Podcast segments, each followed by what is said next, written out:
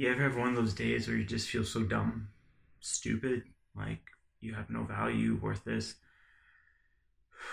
as if nothing is going right for you and everything seems to be going wrong?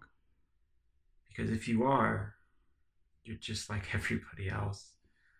We all get those days.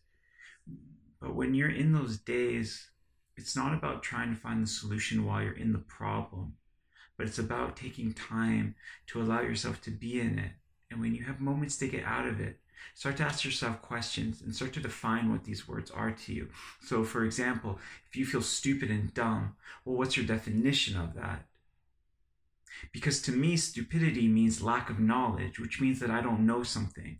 So when I was in a situation where I felt stupid, it just meant that I didn't know something. So what does that mean? I need to take a course of action. And what is my course of action?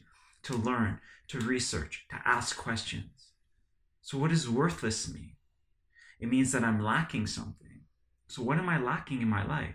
And why is it that I'm lacking it? And what does this lacking lackingness represent in my life?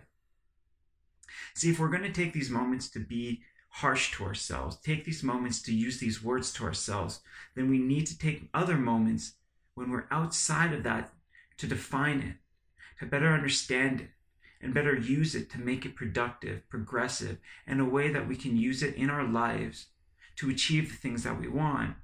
Because all of us will have those days, but it's all about how we use them to step forward, how we use them to learn more, and how we use them so the next time we get back into that situation, we create more of an awareness of how we feel and what we need to do.